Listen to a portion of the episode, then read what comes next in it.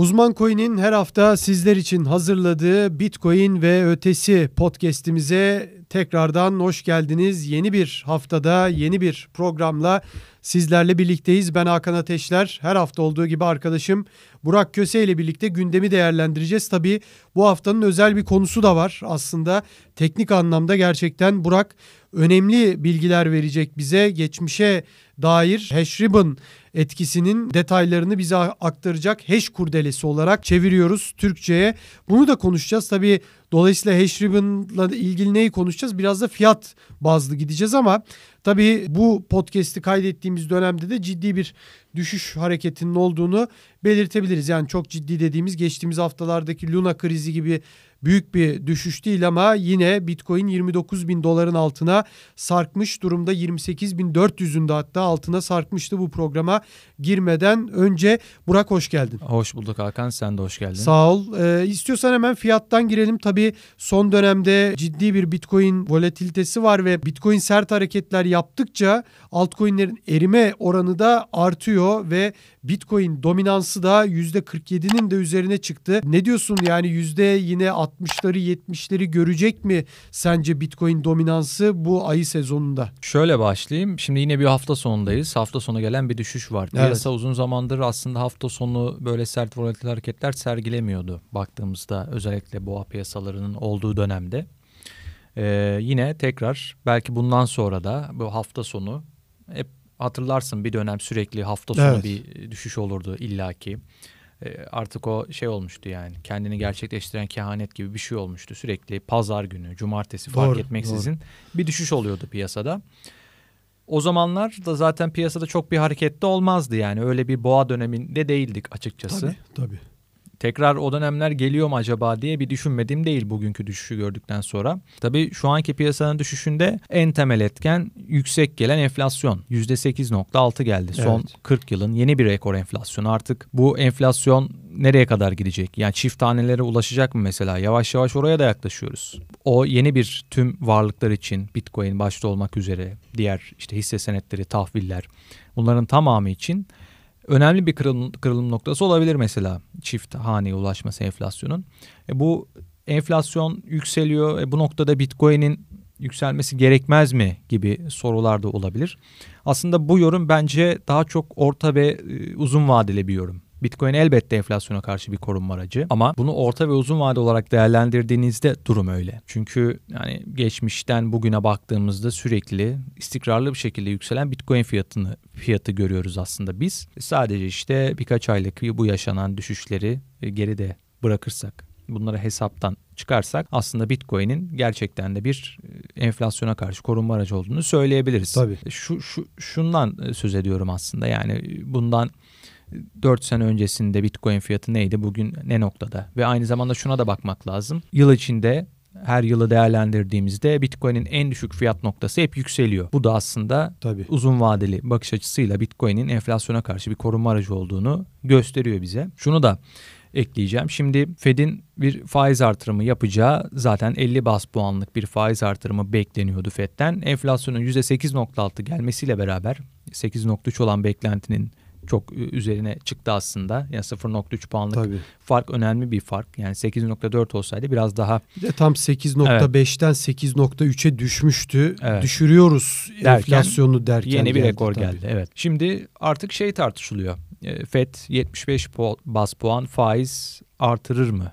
Gündem bu şu anda. Mayıs'ta Ve, da vardı bu tartışmalar. Düşünce kaybolmuştu. Yok evet. artık 50-50 gideriz kesinlikle Evet hatta deniyordu. bazı toplantılarda bunu pas geçilebilirdi. Öyle olasılıklar da vardı.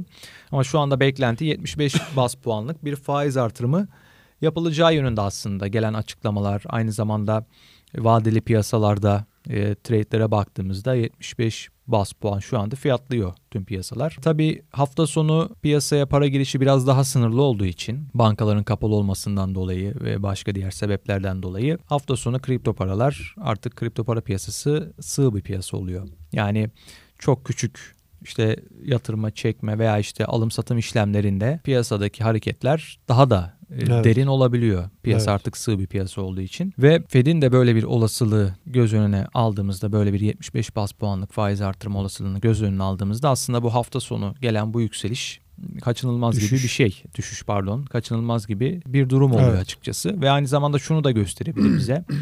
Şimdi bazıları kripto paralardaki bu hareketleri özellikle hafta sonu olan hareketlere düşüş veya yükseliş yönünde önümüzdeki günlerde, önümüzdeki hafta piyasanın işte hisse senetlerinin nasıl açılacağına dair bir veri olarak alıyorlar. Yani önümüzdeki günlerde hisse senetleri piyasası biraz orada da düşüş görebiliriz. Tabii, hafta sonu tabii. kripto paralarda gördüğümüz düşüşten dolayı Tabii açıkçası. dananın kuyruğu da haftaya kopacak. Yani, Yani Nisan ayındaki ve Mayıs ayındaki Borsalar kötü açılırsa kripto paralarda yine e, Tabii. devam eden bir düşüş görebiliriz açıkçası. görebiliriz ama hani dananın kuyruğu kopacak derken de şu e, Fed'in kararı, faiz kararı gelecek.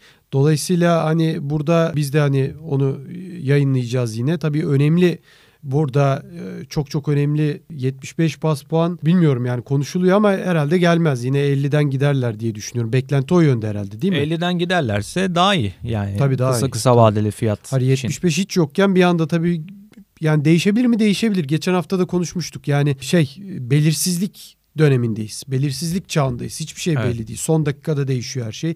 Son dakikada kararlar veriliyor. Yani karar verici merciler bile muhtemelen ne karar vereceklerini bugün şu anda biz bu podcast'i kaydederken de yayına girdiğinde de biliyor olmayacaklar. Bilmeyecekler. Dolayısıyla bu belirsizlik ortamında 75'te çıkabilir. Hani çok da küçük bir olasılık değil tabii. Onu belirtelim. Ve Konu- şu olabilir. Tabii. Çarşamba günü faiz kararı gelecek. Oraya doğru giderken muhtemelen piyasalarda çok e, volatil hareketler göreceğiz Tabii. açıkçası. Burada e, tabii Burak bunları söylerken yani morali de bozmamak lazım. Neden Evet. morali bozmamak Şimdi lazım? iyi tarafa gelelim. Ha, şimdi hem konumuza geçelim buradan pas atayım ben sana. Şimdi biz bunu bu podcast'i yaklaşık iki senedir, iki seneyi geçtik yapıyoruz. Geçmişizdir. Yani bir aramız oldu bir iki ay kadar ama o kadar. Yani onun dışında hep yaptık gerçekten. En başından beri 2020'nin Mayıs'ından beri hep yaptık. Ve gerçekten hep söylediğimiz bir şey vardı. Şuna uzun vadeli bakmamız lazım. Yani biz Türk milleti olarak yüzyıllardan beri yatırım geleneği olan bir millet değiliz aslında. Evet altın saklarız böyle emlak yatırımları olabilir falan ama Osmanlı'dan beri de böyle çok yatırım hani gayrimüslimlerde olan aslında o e, biraz daha hani böyle kapalı çarşının eskiden değil mi? O şeyi o ticaret şeyi kültürümüzde bizim yoktur. Evet. Artık bunları öğrenmemiz gerekiyor. Onu be- belirtelim. Ama yani en azından para alt- kazanmak altın- istiyorsan bu duygularımıza, Evet. bu Akdeniz ikliminin getirdiği duyguya biz sahip çıkacağız. Yani sahip Evet. derken hani kontrol edeceğiz. Yani altın dedin mesela. Evet. Yani altın konusunda böyle bir gelenek var dediğin gibi senin de.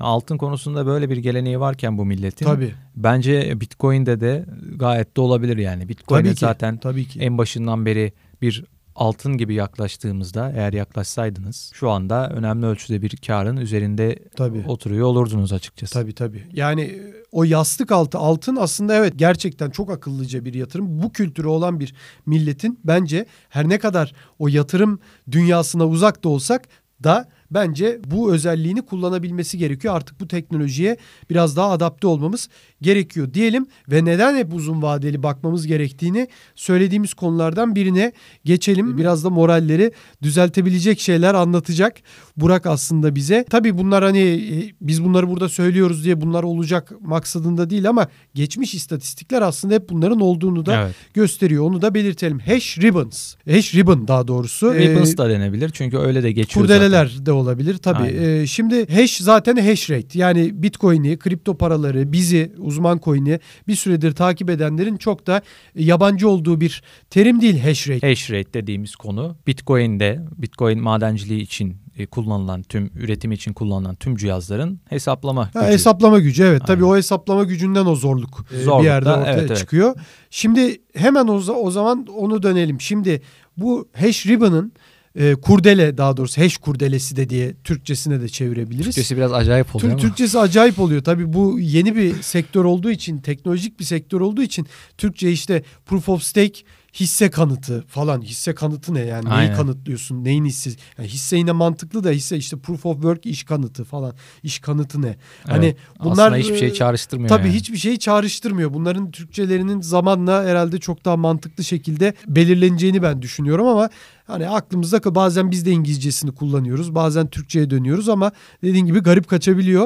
E, Ribbon diyelim istersen. Orijinalinden gidelim. Kurdele bana da garip geliyor çünkü. Aynen. E, hash ribbon nedir? E, niye ona bakmalıyız? Hashribbon istatistiklerinde bu podcast'in konusu olabilecek önemde ne oldu da biz e, bu konuyu konuşmaya karar verdik. Evet. Şimdi hash ribbon dediğimiz gösterge hash rate'deki değişimleri baz alıyor aslında. Şunu yapıyor. Şimdi bu göstergenin dediği şey şu. Hash rate 30 günlük hash rate'in 30 günlük basit hareketli ortalaması 60 günlük hash rate'in basit, hareket, basit hareketli ortalamasını kestiği zaman yani onu geçtiği zaman yukarı yönlü olarak bu bir alım fırsatı. 30 günlük 60'ı geçtiği zaman Aynen değil mi? 30 günlük 60'ı geçtiği zaman. Bu bir alım fırsatı. Ee, aslında göstergenin söylediği bu. Şimdi aynı zamanda şunu gösteriyor. Biliyorsun madenci kapitülasyonu dediğimiz bir konu var kripto para piyasalarında. Bu da şu demek. Madenciler artık maliyetlerinden dolayı ve Bitcoin fiyatı düştükçe maliyet Bitcoin fiyatını açtığı noktada cihazlarını kapatmaya başlıyorlar. Teslim oluyor yani kapitülasyon. Hani o tarihte de vardır ya Osmanlı kapitülasyonu. Aslında oradaki kapitülasyon yani çok da şaşırmamak e, şaşırma şaşırmamalıyız. Evet, evet. Madencilerin bu kapitülasyonun artık sona erdiği ve yavaş yavaş hash rate'in iyileştiği noktada bu gösterge aslında bunu bu veriyi veriyor bize. O noktalarda tarihsel olarak baktığımızda çok iyi birer alım fırsatı oluyor. Ben bu göstergeye güveniyorum aslında. Hep e, bu göstergeye göre de alım satımlarımı yapıyorum zaman zaman ama tabii tek bir göstergeye göre hareket etmemek lazım Tabii. kesinlikle. Bunu başka göstergelerle destekleyin ve aynı zamanda diğer işte destek ve direnç noktalarında her zaman göz önünde bulundurmak gerek. Ama bu göstergenin performansı iyi. Geçmişte işte e, verdiği 10 alım şey e, 13 alım sinyalinden 10'u başarılı aslında. Tamamı e, büyük oranda başarılı bir gösterge ve grafik üzerinden de baktığımızda gelen yükselişler genelde bu gösterge alım fırsatı ver, alım e, sinyali verdiğinde gelen hareketler işte yüzde 200 işte yüzde hani binleri ulaşan e, fiyat hareketleri görüyoruz. Uzun zamandır bu göstergede biz alım sinyali görmüyorduk açıkçası ve son alım sinyali verdiğinden verdikten sonra zaten e, 69 bin dolara doğru giden bir fiyat hareketi görmüştük. Şu anda tekrar yavaş yavaş bir alım sinyali görüyoruz bu göstergede. Yani göstergeye baktığımızda böyle halkalar şeklinde başlıyor. Bu halkalar sıklaşıyor ve en sonunda bir mavi bir halka daha tabii TradingView üzerinden bakarsanız mavi bir halkayı gördüğünüz anda o göstergenin artık onaylanmış o sinyalin onaylanmış olduğu anlamına geliyor. Şu anda tam olarak onaylanmış değil ancak bunun ilk işaretini aldık. Evet yani şu anda da zaten düşüşler artıyor ciddi şekilde hem e, dolar paritesinde hem bitcoin paritesinde. Dolayısıyla biraz daha hani hep söylediğimiz gibi disiplinli parça parça alımlarla tüm paramızı bir anda koymaya yani tüm paranızı da koyacaksanız zaten o zaman bekleyeceksiniz. Düşse de bekleyebilirsiniz. Hani e, geçen gün e, şey olmuş yani bu konudan bağımsız işte Binance CEO'su CZ verdiği bir röportajda daha önce de söylemişti bunu birkaç kere. İlk Bitcoin almaya başladığı zaman zannediyorum evini satıyor. Evet. Bayağı e, şey riske girerek Evet. ve evini sattıktan sonra da Bitcoin %70 düşüyor. Yani işte anlatıyor arkadaşları dalga geçti, e, gülüyormuş. Muhtemelen Senin 2013'te falan gelen Tabii, düşüş tabii olabilir. e, bir 1200'den 200 dolara mı bir düşüş vardı 100 değil mi? dolarlara falan düşüyor Evet, galiba. evet 80 de olabilir. Yani oradaki büyük düşüşe yakalanmış ve gerçekten böyle etrafındaki arkadaşları dalga geçmiş senin işinle bu böyle Bitcoin'i. Yani gerçekten hani cesaret isteyen bir iş ve e, hala da e, yani hiçbir şekilde satmamış onları yükseldikten sonra da belli oranlarda satmamıştı zaten. Dolayısıyla hani hakkını vereceksiniz bir yatırım yapıyorsanız bekleyeceksiniz. Hani bunu hep söyledik zaten. Hani 3 günde, 5 günde, bir ayda ciddi bir para elde, ediyor, elde ediyorsanız bu çok bildiğinizden değil, anlatanların da çok bildiğinden değil, bu şansla ilgili bir şey. Yani bu kadar kısa sürede bu kadar kısa bir kazanç ancak iddia oynarsanız maç sonu bir buçuk saat sonunda kazanabilirsiniz. Onun dışında ya da işte böyle yılbaşında kar yağar mı falan gibi bahisler var ya Trump mı kazanır Biden mı kazanır gibi.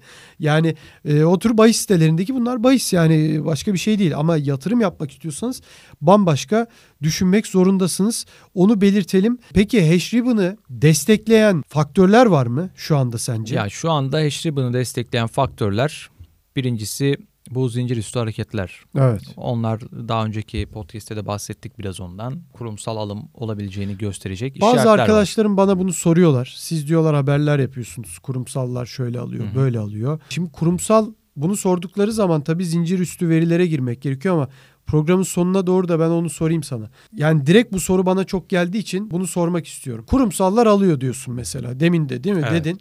Kurumsallar alıyorsa niye yükselmiyor Bitcoin? Aldığında yükselmesi gerekmiyor mu anlık bir şekilde? Şöyle ki Çünkü onlar yüksek yani- alımlar yapıyorlar. Tabii de. onlar yüksek alımlar yapıyorlar ama mesela genel birçoğu onların Coinbase'de çalışıyor. Ve bu alımları aslında 2-3 güne yayıyorlar. Yani o kadar fiyatı hareket ettirmemek için uğraşıyorlar ki o e, saniyelik işlemler mesela hatırlıyorum Coinbase ya MicroStrategy olacak ya da Tesla olacak. E, iki şirketten birine bunu yayınlıyorlar daha sonra blogda falan. Bitcoin alırken nasıl hareket ettiğini falan orada an- anlatıyorlar. On binlerce işlem yapılmış mesela. Evet. Yani sadece sırf fiyatı fazla hareket ettirmemek için yapıyorlar bunu. Yani büyük alım emirleri de girmiyor ki herhalde Giriyor ama heyecanlandırmamak ha, tabii büyük alım Evet. emirleri girmiyor. Yani Evet. şöyle şöyle 1 parça milyar parça. dolarlık alıyorsan 1 milyar dolar emir girmiyorsun herhalde değil mi ona? Yok tabii öyle değil. Yani parça parça alıyorlar. 0.25 Bitcoin şeklinde Hmm. topluyor mesela. Evet. Ve bunu zamanı yayıyor. E, fiyat da tabii çok az hareket ediyor veya Evet. hareket etmiyor yani. Evet. Yani o yüzden de tabii e, O yüzden bir de de. OTC'den Yani yapıyorlar. zaten- Tezgah üstünden yapıyorlar. Yani Coinbase'de çalışanlar genelde açık piyasadan alıyorlar. OTC'den de yapıyorlar dediğin gibi. E, orada da artık zaten çok piyasanın dışında gerçekleşen bir işlemden söz ediyoruz. Bu hash ribbon konusunda yani burada hash ribbon'da çok evet heyecanlanalım ama biraz sabretmek gerekiyor. Tabii. Yani bu gösterge alım sinyali vermeye başladığında Bitcoin bir hafta sonra iki hafta sonra yükselecek demek değil. Bu e, birkaç ayı alabilir bu süreç. Çünkü geçmişine baktığımızda zaten o şekilde e, ilerleyen bir durum var. Birkaç ay alabilir ama sonra e, sabrettiğimiz noktada önemli bir e, fiyat artışı gelebileceğini gösteren bir veri aslında bu. Evet. e, yani zaten biraz önce de o altın e, konusunda konuştuğumuz gibi biz bu altın yatırımı, arazi yatırımı bu tür şeyleri seven bir ülkeyiz.